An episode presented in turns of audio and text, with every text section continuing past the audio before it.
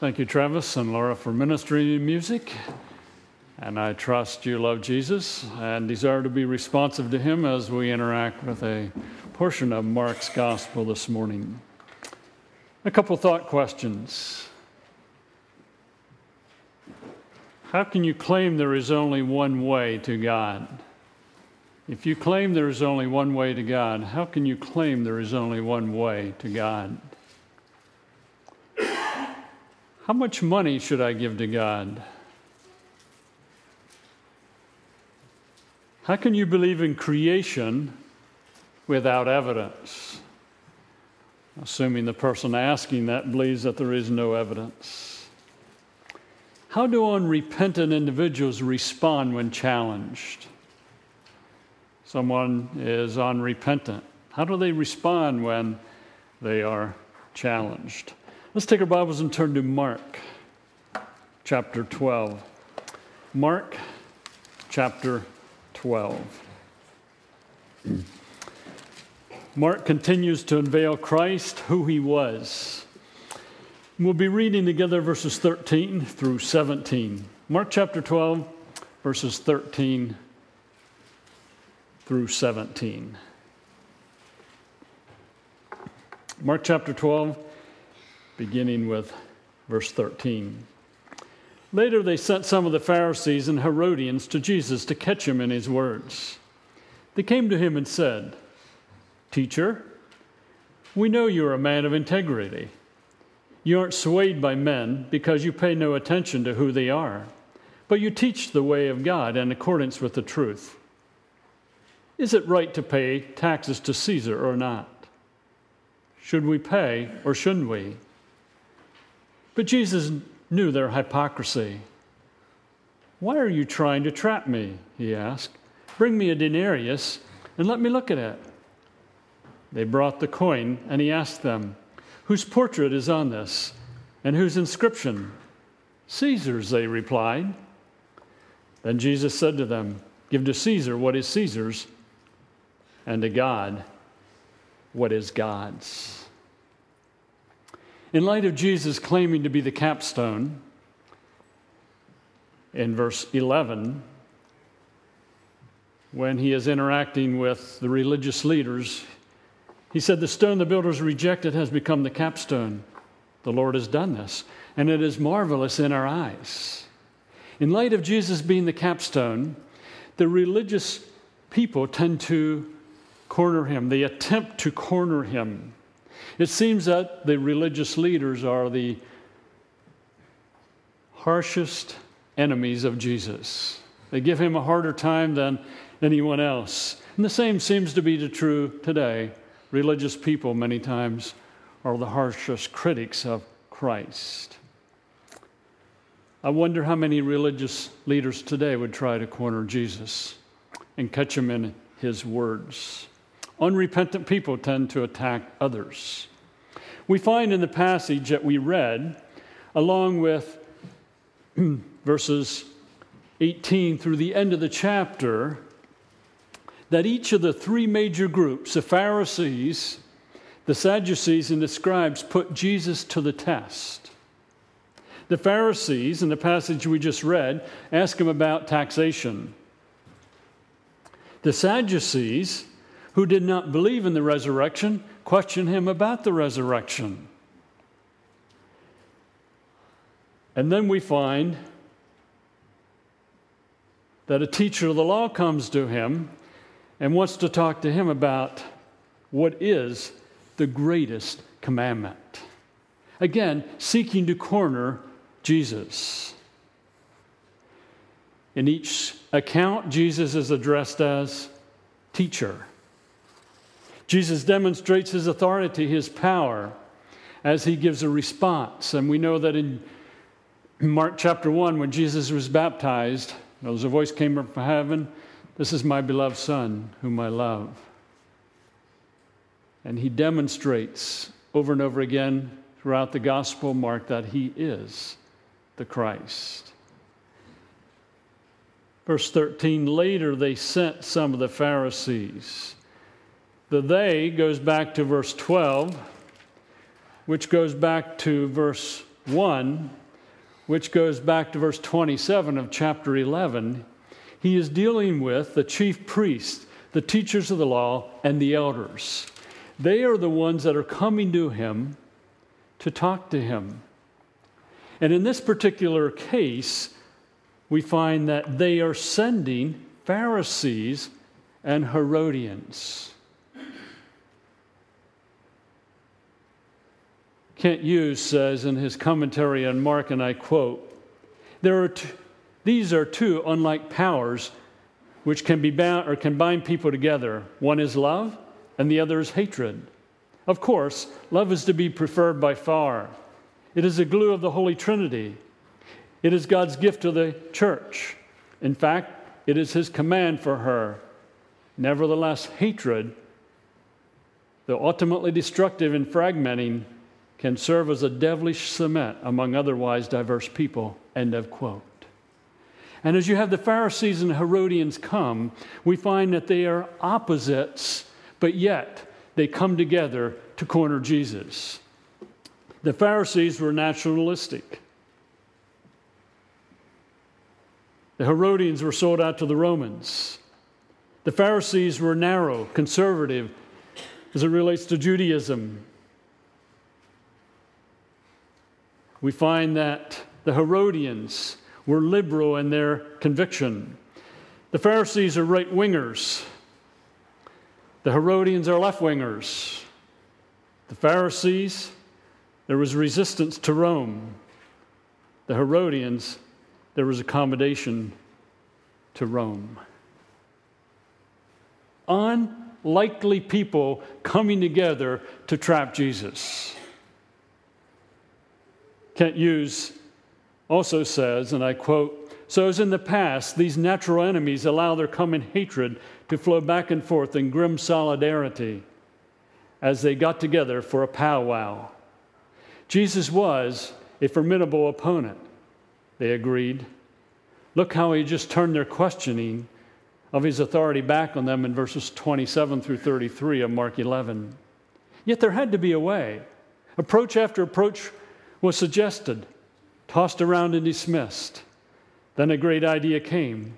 They would ask him a question which, no matter how Jesus answered, would put him in mortal trouble with either the Jews or the Romans.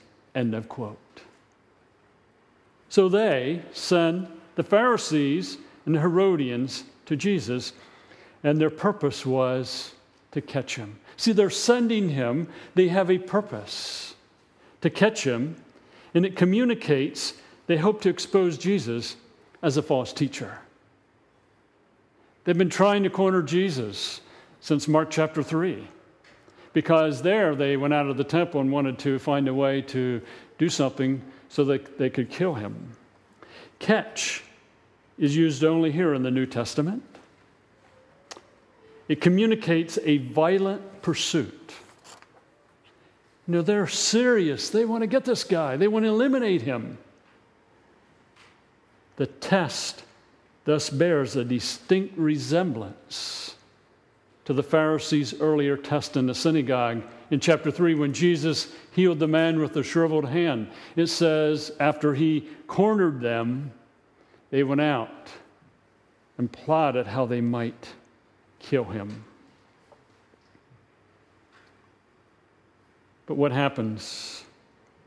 They come to Jesus with an intent to catch him in his words, but they say, Teacher. You know, they kind of flatter him here, maybe. We know you're a man of integrity. You aren't swayed by men because you pay no attention to who they are, but you teach the way of God in accordance with the truth. And then they come across with their question. They first of all say you're not swayed by men because you pay no attention to who they are.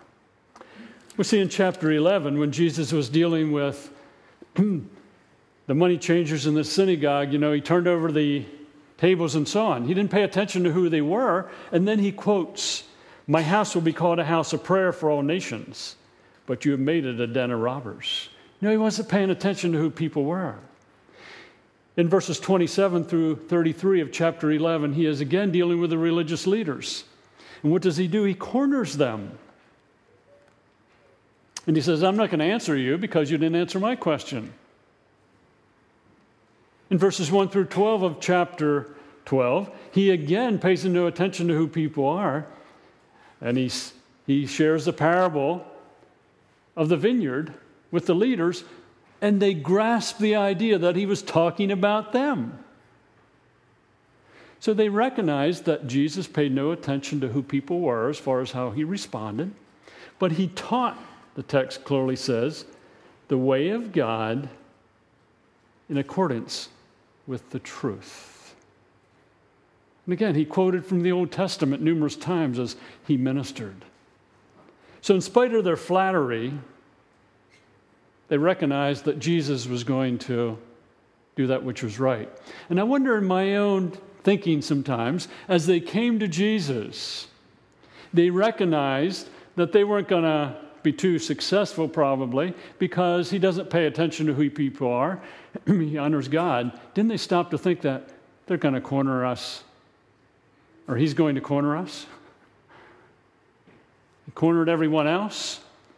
He doesn't pay attention to who anyone is. He teaches according to what is God. Same thing will happen to us, but whether they grasp that or not, their question is is it right to pay taxes to Caesar or not? Should we pay or shouldn't we? They were hoping to impale Jesus on the horns of dilemma. So they asked the question is it right to pay taxes to Caesar or not?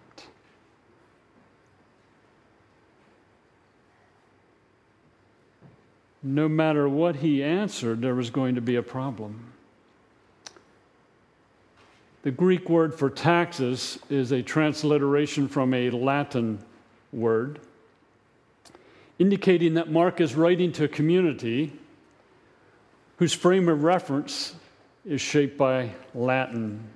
A question about paying taxes to Caesar was predictable in Jerusalem, particularly the temple. For in Judea, money and goods went directly into the Roman coffers, whereas in Galilee, the same were funneled through Rome, through Herod Antipas. The tax is referring to an imperial tax and it would have a denarius would have been about a day's wages. The denarius was a silver coin bearing the semi divine bust of Tiberius Caesar with an abbreviated Latin inscription Tiberius Caesar Augustus, son of the divine Augustus. The flip side of the coin bore an image of Tiberius's mother and the inscription high priest. The question of the Pharisees and Herodians is, of course, intended to imperil Jesus in a compromise. Support for the taxation would discredit him in the eyes of the people, whereas his refusal to pay the tax will bring Rome down on him. So he's caught in a dilemma. How does Jesus respond? Why are you trying to trap me? He knew what they were trying to do. Why are you trying to trap me? Bring me a denarius and let me look at it. So they brought him the coin. So they found a denarius. This is not a denarius, by the way, just a quarter. And they brought it to Jesus. And he brings them into the discussion. He asks, Whose portrait is this? And whose inscription? Ask two very direct questions. Now, keep in mind, when they saw the coin and they had to admit that it was Caesar's, that in that day, whosever picture was on the coin, that's whose it was. So when they say Caesar's, is on the coin, they're saying what belongs to Caesar. They knew that. They recognized that. Jesus apparently recognized that also. But they're waiting for his answer. Because the Herodians were eager for a no, and they could go to the Romans and bring his end. The Pharisees are hoping for a yes. What's going to happen? Jesus so wisely responds, he just holds up the coin. Now, whose inscription is on it? They have no choice but to give an answer Caesar's. And in giving the answer, they had to be thinking, we already answered our own question. They didn't want to give an answer, but they were forced to if they were going to get a response from Jesus.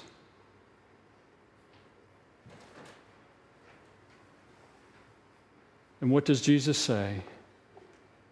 Give to Caesar what is Caesar's, and to God what is God's. This was an astonishing answer to them because it says they were amazed. They admire him. There's admiration. They're filled with wonder. They were amazed at him. There's a brilliant American lawyer who years ago was reading through the Gospel of Mark for the first time. And he came to this account and he read with great interest because he was involved in a similar type of legal dilemma. He said that he could not read it fast enough and that when he saw Jesus answer, he was astonished he actually dropped his Bible, exclaiming, That's the most amazing wisdom. The enemies of Jesus, they thought, had caught him in an inescapable dilemma. But the sharp mind of Jesus saw it as an opportunity to respond to them and leave them speechless through the simple use of a coin. See, they're amazed.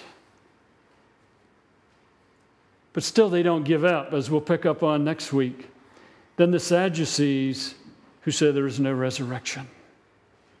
But over and over again, we find that the religious leaders are attempting to corner Jesus, and Jesus is not able to be cornered. So, what's the point of this passage? As the capstone, Jesus knows the hearts of people, thus, he can answer accordingly. Jesus knew where the Herodians and Pharisees were coming from, and he responds accordingly. And we take this passage and we say, well, that's nice that Jesus was able to do all of this. But let's think about some applications. An application would be use good questions to challenge religious people. Now, when I use the term religious, I'm using very, very broadly. Use good questions to challenge religious people. So, some religious person may, may ask Do all religions lead to God?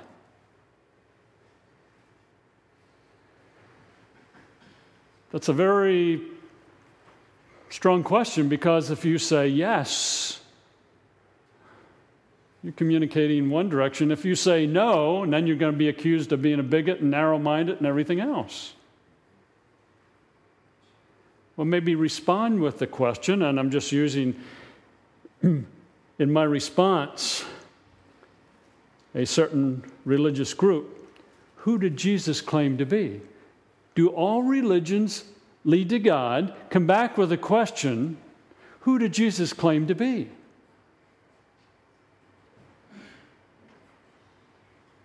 And then, if you're dealing with those who follow Islam, who did Muhammad claim to be?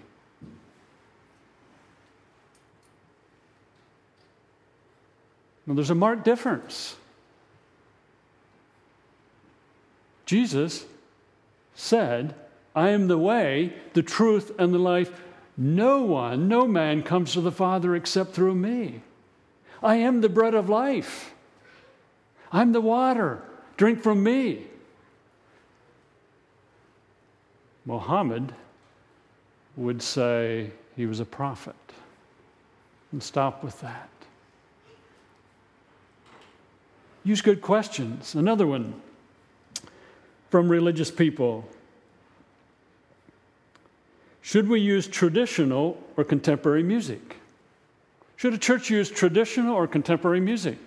That's been around for a number of years and it's created a lot of conflict and difficulty in the church. Maybe ask a question. Are you using that which comes from a passion or a passionate heart to glorify God and unify the body of Christ? Ah, traditional, contemporary, or a combination of both. Question Are you using that which comes from a passionate heart to glorify God and unify the body of Christ?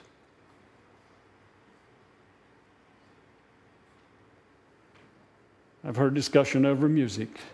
And some people are very, very strong traditional, and some are very, very strong contemporary. Maybe some are halfway between. But rarely do you hear the conversation saying, Here we're dealing with religious people.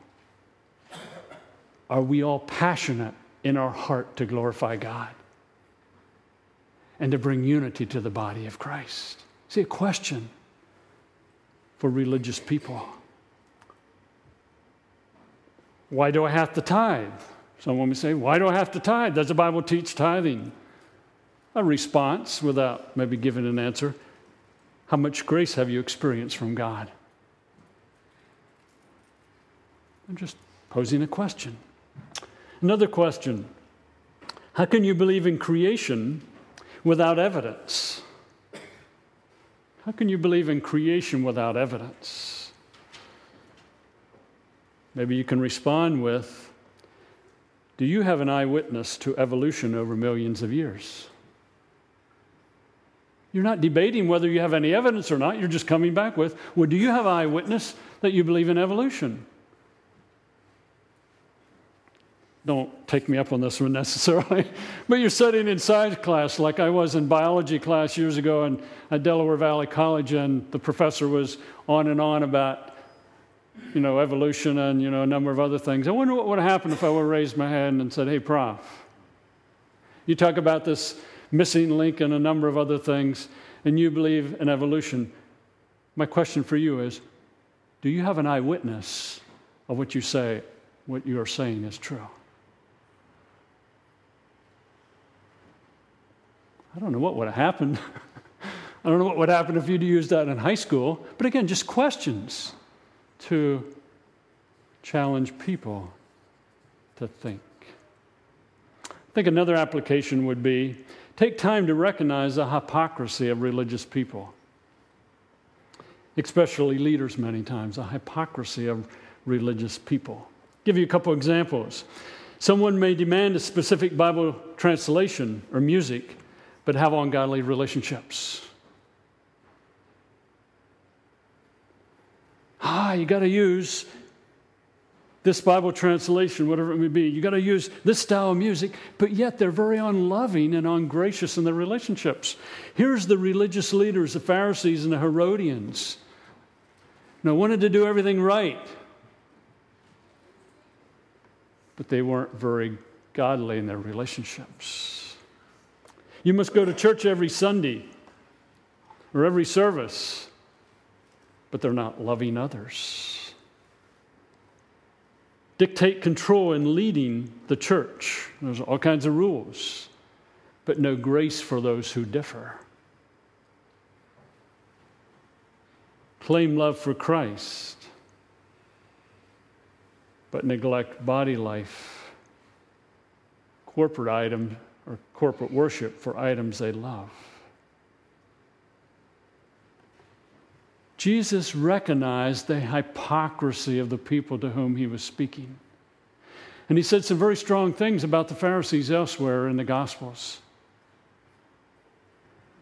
Think about another application. Be wise when you use questions. Let people come to their own conclusions. Don't over explain.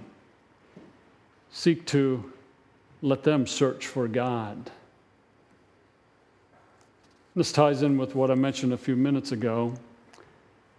How can a good God allow people to suffer evil? How can a good God allow people to suffer evil? This week I got a call from someone, and the individual said to me, This child that I know, that I interact with, has been told that he may have cancer.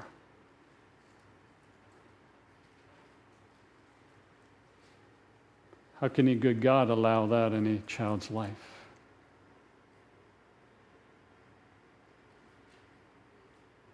How can a good God allow suffering and evil to come into a life where a person who is godly, like John and Betty Stam in China years ago, who were killed and, and their little baby was able to live, their heads severed as they're going to begin their ministry in China? How can a good God allow a believer to be hit by someone who is driving recklessly and they lose their life? Legitimate questions. Perhaps a question and response would be Why did God send Jesus to the earth to suffer, die, and rise from the dead?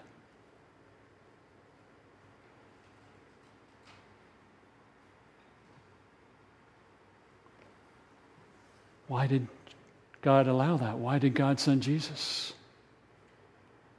So that he could deal with evil and suffering. And that's part of the message that we proclaim.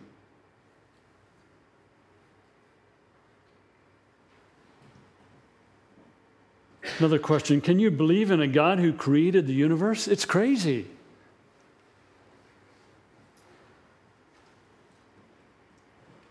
response with a question might be What evidence do you have for millions of years? You're not backing them into a corner, you're just posing a question. And then you might add, You know, I happen to know the eyewitness who was present when the earth was created. In fact, I have three witnesses who were present when the earth was created God, Jesus, and the Holy Spirit. But again, just stopping as you deal with people and religious people to get them to think. You say, Why are you putting evolution in the category of religion? It is. It's a religious belief. So I'm putting them in the religious category. Jesus is responding to religious people. We live in a world and seek to respond to religious people. It seems also that humans, including religious people, have a duty to God and to government. And the same would be true today. Give to Caesar what is Caesar's and to God what is God's. Remember, whose inscription is on our coins and dollar bills? Maybe not Obama's, but uh, you know, some past leaders in our country. Very profound statement. Give to Caesar what is Caesar's, and to God what is God's. Wrap it up with a final application. Unrepentant people attack others. And I said, unrepentant, they attack others. We find that the Pharisees, the Herodians, the teachers of the law, the scribes are unrepentant. They're trying to corner Jesus repeatedly. And what do they do? They attack him. They came to Jesus to catch him in his words. And we find that that happens again in verse 18 and so on. A couple who wants help in their marriage, many times will end up talking about their mate.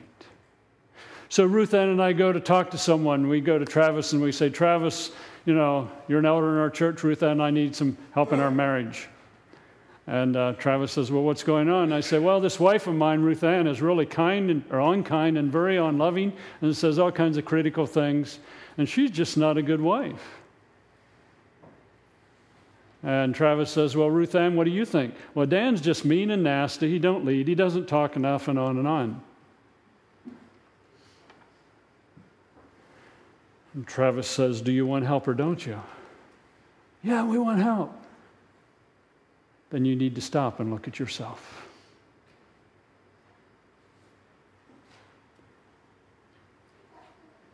See, I'm unrepentant in that situation. Ruth Ann's unrepentant. So what do we do? We attack each other. And that's what these unrepentant Pharisees and Herodians are doing. They're attacking Jesus, the one who is putting them in a difficult position. Church fights where people stand their ground but don't ask what God says. You know, it's amazing what professing believers fight over and the conflict that can be had among professing believers. You know, minor, insignificant things. But do we stop and say, what does God say? Going back to the issue of traditional music or contemporary music, which is right? What does God say about music? So we're having a church fight here. This side says contemporary music, this side says traditional music. And I say to this side, Have you done a study of Scripture? What does God say about music? Well, uh, well, I. I say to the contemporary group, Have you studied Scripture to see what God says about music? Well, uh, well I. Then why are we arguing? Aren't we to glorify God? What does God say? I'm not giving an answer to that this morning, but you see where I'm coming from. Sometimes we want to stand our ground, but we're unrepentant. And we pursue without really considering what's God saying about me. An employee or a student complains about a boss or a teacher, but doesn't love them. you know, ah, teacher so and so, you know, Mrs. Brubaker is this way in class. Ah. If you go back a few years, someone could say, you know, Mr. Sober was, you know, he's a tough guy, you know. But are you loving him? What is your responsibility to the teacher? What's your responsibility to the boss? See, the Pharisees and the Herodians are shooting at Jesus but they never came to the point of saying, We're wrong. He is the Son of God. We need to repent.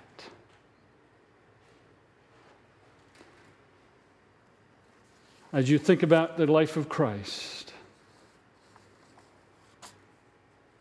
and you think about the Gospels, the particular passage we're discussing, Mark continues to unveil Christ for who he is. He's the capstone who answers with wisdom and points out the hypocrisy of the religious people. My question is simple Are you responsive to God, particularly Christ? And how you live and how you respond, but also how you respond to people. Is there a brokenness before Him? Let's pray together. Father, we thank you for your word. We thank you for Mark revealing to us Christ, how Christ responded. And I'm sure, Father, as the Roman believers to whom Mark was writing heard a passage like this, they were reminded that in spite of the fact that they're persecuted, they were still to respond to those in authority over them in a godly way. Father, may we grow in understanding Christ and who He is and His majestic character. May we submit to Him and have wisdom and understanding in responding to people that you bring into our lives. And if they are religious, not to be afraid to ask questions in response to them, and then let you work in their lives. We want to be ambassadors for your glory, Father, for it's in Christ's name I pray. Amen.